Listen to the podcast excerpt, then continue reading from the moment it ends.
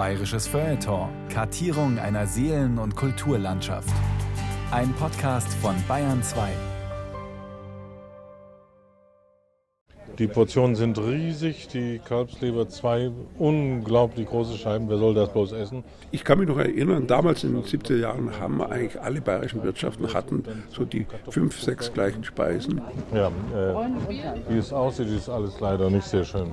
Ja, Fleischpflanzel oder ein Schweinsbraten am Sonntag, Kartoffelknödel dazu oder Rindsrouladen, also bürgerliche Hausmannskocht, Rahmwürsching dazu und so weiter. Also nichts Extravagantes hat man ja damals nicht kennt. Bei dem äh, Lou äh, die Soße mit einer lächerlichen Dill-Geschichte total kaputt gemacht. Die Leute waren gereist, hatten Sachen kennengelernt, wollten es nachkochen. Die Gastarbeiter wollten ihre Zutaten haben. Und was früher gut bürgerlich nach äh, Kohl gerochen hat im Treppenhaus, das durfte jetzt auch schon mal Knoblauch sein. Da hat man diese Schlaghosen, diese dicken Socken und diese dicken Schuhe. Also 70er Jahre war schon heavy, oder? Champignons aus der Dose, wenn ich noch nicht gesagt haben sollte, Champignons aus der Dose. Schlemmen in den 70ern. Teil 1. Burger, Pommes, Fresskritik. Eine kulinarische Zeitreise von Carola Zinner. Der Dezember 1971 war für München in kulinarischer Hinsicht ein denkwürdiger Monat. Innerhalb von nur drei Tagen eröffneten am 2. Dezember das Tantris, ein Edelrestaurant in Schwabing, das zum Paradies der Feinschmecker werden sollte, und am 4. Dezember in Giesing McDonald's, das erste Burgerrestaurant Deutschlands. So unterschiedlich sie auch waren, zwei Dinge hatten der Gourmet-Tempel und das Fastfood-Restaurant gemeinsam. Es dauerte geraume Zeit, bis sie Gewinn abwarfen. Und beide wurden wegweisend für die deutsche Esskultur. Das ist Hausmannskost im allerbesten Sinne. Modern, leicht, sehr schön schmeckend und eben nicht überflüssiger Schnickschnack. Daher auch die Preise vernünftig. München galt als Gourmetstadt. Dieser Ruf hatte für den amerikanischen McDonalds-Konzern den Ausschlag gegeben, mit der Eroberung des deutschen Marktes hier zu beginnen. Was die Münchner mochten, würde vermutlich auch im Rest von Deutschland ankommen. Der Standort des eingeschossigen Flachbaus mit dem großen M lag am südlichen Münchner Stadtrand, an einem der Zubringer zur Salzburger Autobahn. Man hatte nach amerikanischem Vorbild eigens eine vielbefahrene Ausfallstraße gewählt, allerdings besaß bei weitem noch nicht jeder Deutsche ein Auto, und wenn, dann aß man nicht darin. So rekrutierten sich die Besucher in erster Linie aus der direkten Nachbarschaft, dem 60er-Stadion und der McGraw-Kaserne. Den dort stationierten amerikanischen Soldaten war längst vertraut, was für die Münchner noch neu war. Im Schnellrestaurant gab es weder Besteck noch Gläser. Die Getränke kamen in Pappbechern. Das galt sogar für das Bier, das McDonalds später hier als Zugeständnis an die bayerischen Ernährungsgewohnheiten in sein Sortiment aufnahm. Die Pommes und Hamburger gebratene Hackfleischtaler in weichem Brötchen, gewürzt mit süß-sauren Gurkenscheibchen und einem Hauch Ketchup, Einstiegspreis 95 Pfennige, wurden mit den Fingern gegessen. Wobei der Gourmet-Journalist Wolfram Siebeck Zweifel anmeldete, ob es sich hier überhaupt um Essen handelte. Als Erik der Sommersprossige nach wochenlanger Fahrt einen neuen Erdteil entdeckt, setzt er sich erschöpft und hungrig ans Ufer, schneidet das alte Brötchen, das Ulla ihm mitgegeben hat, in zwei Hälften, legt seine zusammengefaltete Socke dazwischen und beißt hinein. Verwundert sehen es die Eingeborenen. Einer notiert sich das Rezept. Es ist der große Häuptling MacDonald. Und als er hört, dass Erik aus einer Stadt namens Hamburg kommt, hat er eine Idee.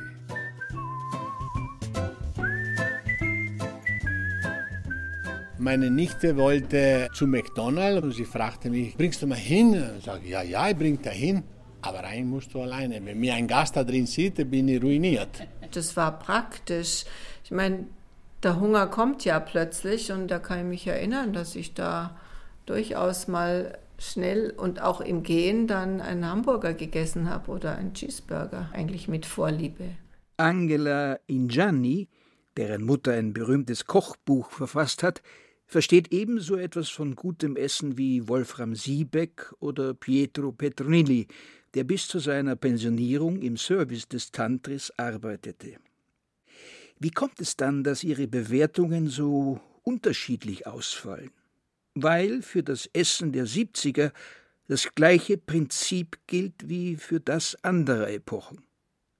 Der Kulturwissenschaftler Gunther Hirschfelder schreibt dazu in seinem Buch Europäische Esskultur Stets gab es ein großes Nebeneinander. Die Reichen aßen und tranken anders als die Armen, Männer und Frauen ernährten sich unterschiedlich, und auch die Nahrungskultur der Jungen war von jener der Alten verschieden. Mein erstes Fastfood, nur hieß es nicht so und wirklich fast war es auch nicht, das war die Bosna im benachbarten Salzburg. Egal wann wir kamen, immer stand eine Schlange vor dem Fenster mit den grünen Läden. Dahinter hantierten zwei Frauen, begleitet vom Prasseln der Würste auf dem Grill, in einem winzigen, raucherfüllten Raum. Das längliche Brötchen mit einem Schnitt gespalten, Senf rein, Zwiebelmasse rein, Wurst drauf, Curry drauf, ab ins Papier. Gezahlt wurde mit österreichischen Schillingen. Das erhöhte den exotischen Genuss noch. Wenn wir essen waren, ob jetzt im Café beim Kuchen oder im Restaurant beim Essen, es musste jeder was anderes bestellen. Und wenn Sie da meiner Mutter manchmal hätten über die Schulter schauen können, die hat es seziert, ja, die hat Schicht für Schicht auseinandergenommen. Wie man es ebenso macht als Autorin eines erfolgreichen Kochbuches. Es war bei uns schon so ein Standardsatz, lass dir das Rezept geben. Ich helf dir kochen, heißt das Buch von Hedwig Maria Stuber, von dem mittlerweile die 46. Auflage erschienen ist. Der lang anhaltende Erfolg ist unter anderem der Tatsache zu verdanken, dass Stuber und später auch ihre Tochter und Co-Autorin Angela Ingianni es seit der Ersterscheinung 1955 immer wieder angepasst haben an neue kulinarische Entwicklungen. So wurde das Kochbuch ganz nebenbei auch zu einem Spiegel deutscher Essgeschichte. Ja, in den 60er Jahren gibt es noch selbstgemachte Ravioli und am Schluss ein Zweizeiler. Es gibt hervorragende Ravioli in der Dose. Man muss die Dose nur in heißem Wasser erwärmen. Und in den 70er Jahren verschwinden also die Ravioli als Rezept. Dafür halten Knoblauchbrot und Sojasauce Einzug, Antipasti und Espresso. Es kommt Tiefkühl und was in den 70ern eben modern wird, das sind dann auch Toaster. In den 60er Jahren hieß es noch geröstete Weißbrotscheiben, Klammer auf Toast. Anfang der 70er hatten wir sieben Toastbrotrezepte und 75 schon elf und da war dann der Toast Hawaii dabei. In Berchtesgaden gibt es den Leberkas vom Triembacher, einer Metzgerei mitten im Markt. Eine Portion für eine Mark reicht gerade aus für meine Mutter und mich. Eine der Frauen hinter der Theke, die alle irgendwie gleich aussehen mit ihren weißen Schürzen und den runden, rosigen Gesichtern, säbelt von dem riesigen Leib einen Schnitz herunter, befördert ihn mit Hilfe der zweizinkigen Gabel auf die Waage und von dort auf den Teller. Zack, zack, zack, den Schnitz in mundfertige Happen geschnitten, ein paar Zahnstocher als Gabelersatz hinein, ein Löffel Senf, mittelscharf, zwei Semmeln, Zahlen. Wir setzen uns im Vorraum auf die Bank und stellen den Teller zwischen uns auf einen der schmalen Tische. Das kleine, kalte Gewölbe im Triembacher mit dem zerkratzten Fliesenboden ist unser Schlemmerparadies. Schon alles ein bisschen alt und vergammelt, aber es ist gut so. Also hier war, haben wir das noch für die, früher für die Besucher, aber das haben wir jetzt Zu Besuch in Burg Mahlberg bei einer Frau, die die Koch- und Essgeschichte der 70er Jahre aus einer ganz besonderen Perspektive miterlebt hat. Barbara Siebeck war seit 1969 verheiratet mit einem Berufsesser, wie sich Wolfram Siebeck einmal selbst bezeichnete. Vorher lebte sie mit ihrem ersten Mann, dem amerikanischen Fotografen Will McBride und ihren drei Söhnen in Starnberg. Dem war eh wurscht, was man gegessen hat. Das Schlimmste war natürlich so Truthahn an Weihnachten, aber das hat man auch nur einmal gemacht. Und dann gab es natürlich die Hair-Zeit, als das Hair-Musical in München gespielt wurde. Die kam auch zu uns und Donna Summer und die waren alle auch bei uns und die kifften rum. Ich muss dazu sagen, ich habe nie gekifft, um das mal ganz laut zu sagen. Fand ich schrecklich, schrecklich, schrecklich. Aber das war die Zeit, da gingen die Leute, glaube ich, Hasch rauchen. Man ging eigentlich nicht so essen. Also das, wie hieß denn denn in München dieser Hühnerbraterei? Da gab es doch so einen Hühner Wienerwald. Das war so das Schärfste am Anfang. Verglichen damit, was es in Berchtesgaden Mitte der 70er sonst noch so gab, hatte der Wienerwald unerhört lange Öffnungszeiten. Wenn wir nachts vom Seimai, unserer Kultdisco, nach Hause fuhren, holten wir uns manchmal noch ein halbes Händel und verputzten es gemeinsam im Auto. In den 70ern war auch Grillen gekommen. Man hatte so ein Gerät, ich sage jetzt mal etwas größer als heute eine Mikrowelle. Und da war ein Drehspieß, dann konnte man Hühnchen grillen. Sowas hatte man zu Hause. Und in den 60er Jahren und noch Anfang der 70er Jahre waren auf dem Titel Schaschlikspieße. Das war noch so die Balkanwelle. Und ab Mitte der 70er Jahre dominieren die Steaks. Fleisch ist gesund, lautet die Devise. Und leisten kann man es sich auch. Die Massentierhaltung von der EU subventioniert macht es möglich. Besonders billig gibt es die Tiefkühlhühnchen und Steaks, die Filets und Schnitzel in den neuen Großmärkten. Allerdings braucht man dafür, erinnert sich die Münchnerin Niki Singer, einen speziellen Ausweis, der eigentlich dem Gewerbe vorbehalten war. Als ich dann anfing zu arbeiten, gab es beim Betriebsrat die Metrokarte. Eine tolle Sache. Metrokarte. Ich habe mich mit meinem ganzen Freundeskreis zusammengesetzt. Wir hatten so eine riesige Liste. Dann, wer hat das größte Auto? Am besten mit zwei Autos fahren. Zwei Leute durften mit dem Ausweis rein. Und dann haben wir eingekauft. Also ich denke, wir haben eingekauft. Das war mehr als manches Restaurant heutzutage Lebensmittel. Aber es war damals eben wesentlich billiger. Auch meine Mutter kaufte nun für die fünfköpfige Familie einmal im Monat im C&C ein. Eine Freundin hatte den Ausweis und auch einen großen Mercedes für den Transport. Kamen sie zurück, stürzten wir die Treppe runter und halfen beim Rauftragen. Eine lange Salami, Scheiblettenkäse, Suppenpulver in einer großen Dose mit der Aufschrift gekörnte Brühe. Einmal war ein kleines Fläschchen mit einer roten Flüssigkeit dabei, von der sich die Mutter zum Probieren gleich ein paar Tropfen in den Mund träufelte. Danach ein panischer Griff zum Brotkorb. Es war ihre und auch unsere erste Bekanntschaft mit Tabasco-Soße. Abends vertieft sie sich in Fresszeitschriften. Meine Familie und ich oder Essen und Trinken – unser Speiseplan verändert sich. Am liebsten aber ist uns die Fresskolumne in der Süddeutschen. Jeden Montag berichten Journalisten unter griffigen Pseudonymen in der Kostprobe von ihren Erlebnissen in Münchner Gaststätten. Manchmal läuft uns das Wasser im Mund zusammen, meistens aber ist es einfach nur saukomisch, was einem dort so alles zugemutet wird. Also da ist man gerne in Lokale gegangen, die einfach damals ziemlich schlecht waren.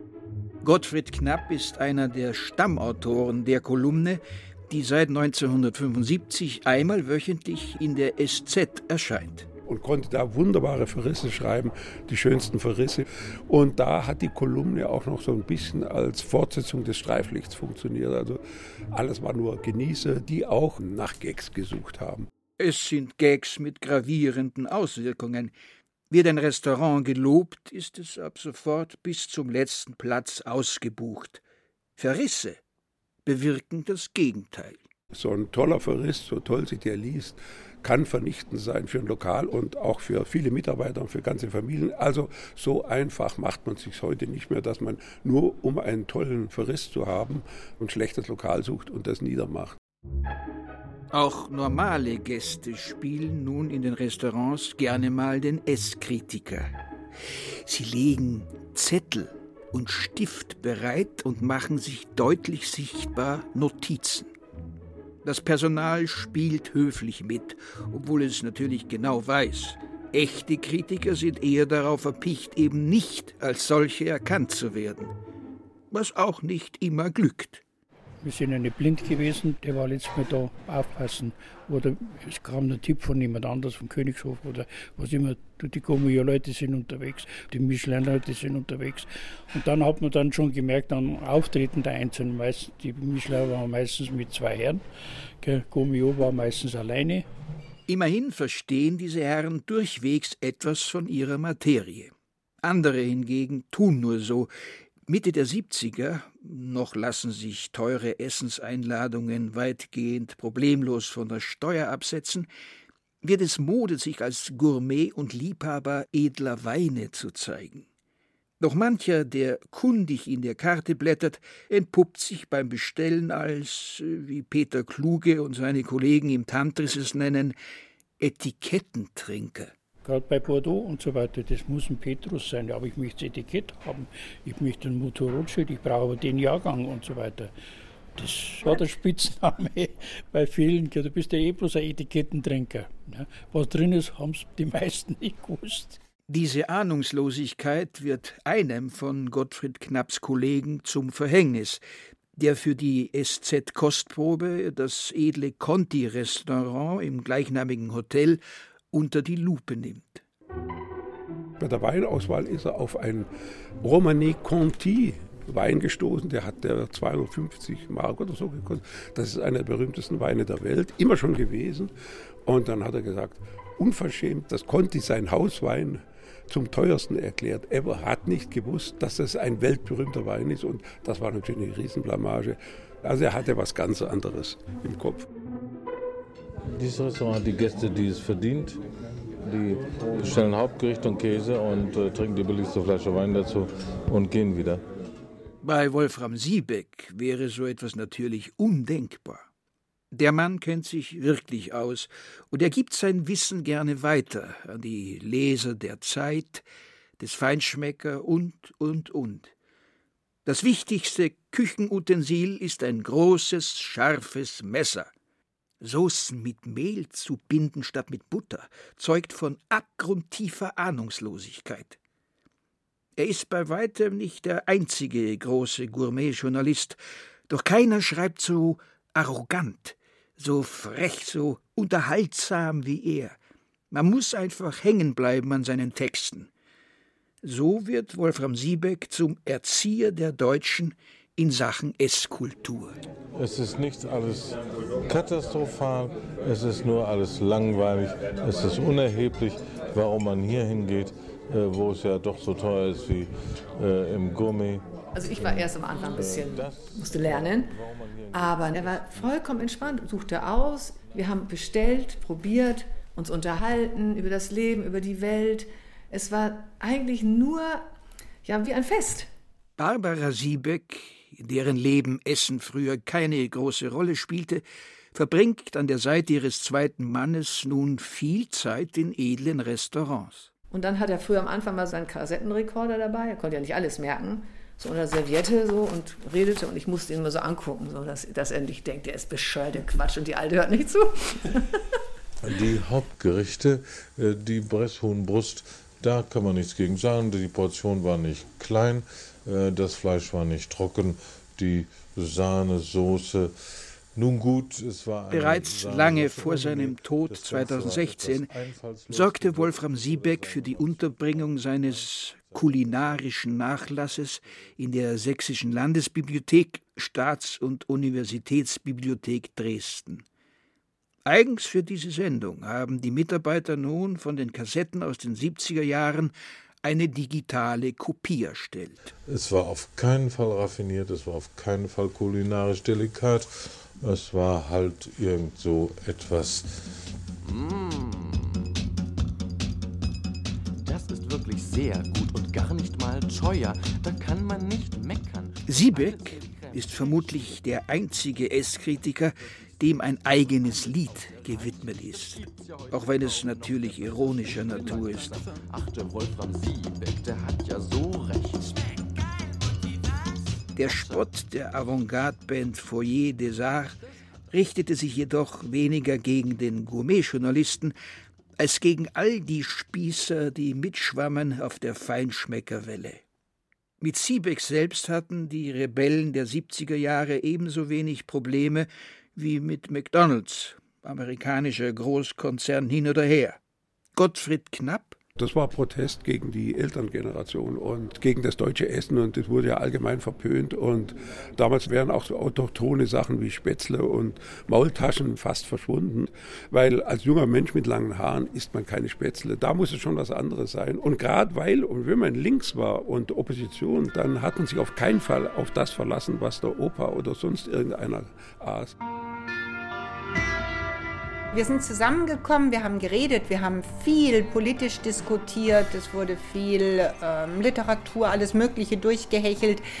Und nebenher hat man gegessen. So Niki Singer. Die Protestgeneration greift jedoch nicht nur zum Burger oder holt beim Italiener ums Eck Pizza in der Pappschachtel. Sie gründet auch die ersten Bioläden, deren Kundschaft bald nicht mehr nur aus Müslis besteht, wie man die Hardliner despektierlich nennt. Und es entsteht eine Franchise-Kette, in der französische Weine, ganz wie beim Winzer, vor dem Kauf verkostet werden können. Neben der Kasse von Jacques Weindepot liegen, auf dünnes Papier gedruckt, Rezepte für passende Speisen. Riette, Quiche, Pot-au-Feu. Für genau solche Gerichte hatte Jahre zuvor Wolfram Siebeck die Zubereitung bereits auf ganz ähnlichen Zetteln beschrieben, die Interessierte aus dem Freundeskreis gegen eine Gebühr bei ihm bestellen konnten. Super toll, schön geschrieben, gesetzt. Wir haben alle gekauft, ich weiß nicht wie viel Monat. Ja, und dann nach zwei, drei Monaten hörte plötzlich der alles auf, keiner kaufte mehr, nicht, nur immer einer. Und dann haben die einfach gesagt, ach, das kopieren wir doch. Einer kauft und wieder kopieren. Und dann haben wir den ganzen Salat auf dem Teller. Manchmal, und es gibt vermutlich ein paar Leute, die das ganz gerne hören, sind also sogar die Siebecks in Sachen Esskultur an ihre Grenzen gestoßen. Witzig, man kam auch oft nach, zu uns nach Widdersberg raus und toll hatten die Hunger und der witzig, man sagt, ich mache irgendwas ja, ich brauche jetzt unbedingt Basilikum. Ich, was, brauchen, was brauchen Sie Basilikum? Also ich renne in meinen herrlichen Garten. Ich bescheu, ich sage, alles war da. Petersilie, Schnittlauch, Dill, kein Basilikum. Das konnte man ja damals gar nicht haben. Ich ging zurück, sagte, nee, kein Basilikum. Na, hätte man sich ja denken können. So. Ich hatte später immer Basilikum, und wenn es im Topf war. Ne, ist ja logisch. Das gibt's ja heute kaum noch, ja, das verschwindet langsam. Ach, der Wolfram Siebeck, der hat ja so recht. Schlemmen in den 70ern, Teil 1. Burger, Pommes, Fresskritik. Sie hörten eine Sendung von und mit Carola Zinner. Außerdem sprachen Andreas Wimberger und Yaji Mai. Ton und Technik Susanne Herzig. Eine Produktion des Bayerischen Rundfunks 2018. Nein, nein. Wäre nicht der Anspruch da, den Sie sogar in Anzeigen in der Lokalpresse überdeutlich mh, hm, dokumentierten, würde man ja vielleicht äh, ein bisschen nachsichtig sein, aber in diesem Fall, mm, mm, Und morgen wie ich reingekommen bin, 1974, äh, im Dezember, da wurde tranchiert, flambiert, äh, da wurde Hummer aus dem Becken geholt, äh, Filet aus dem Grill geholt und mussten alles Filetiere an Tisch. Also wie ich das gesehen habe, habe ich gedacht, es geht nur weiter wie in der Schule. Ich habe immer zu Herrn Eichbau gesagt, wir werden sehen, das wird das Mecker der deutschen Kochgeschichte, das Tantris. Ja. Schlemmen in den 70ern Teil 2, das Tantris. Am Ostermontag um 13.05 Uhr in Land und Leute hier auf Bayern 2.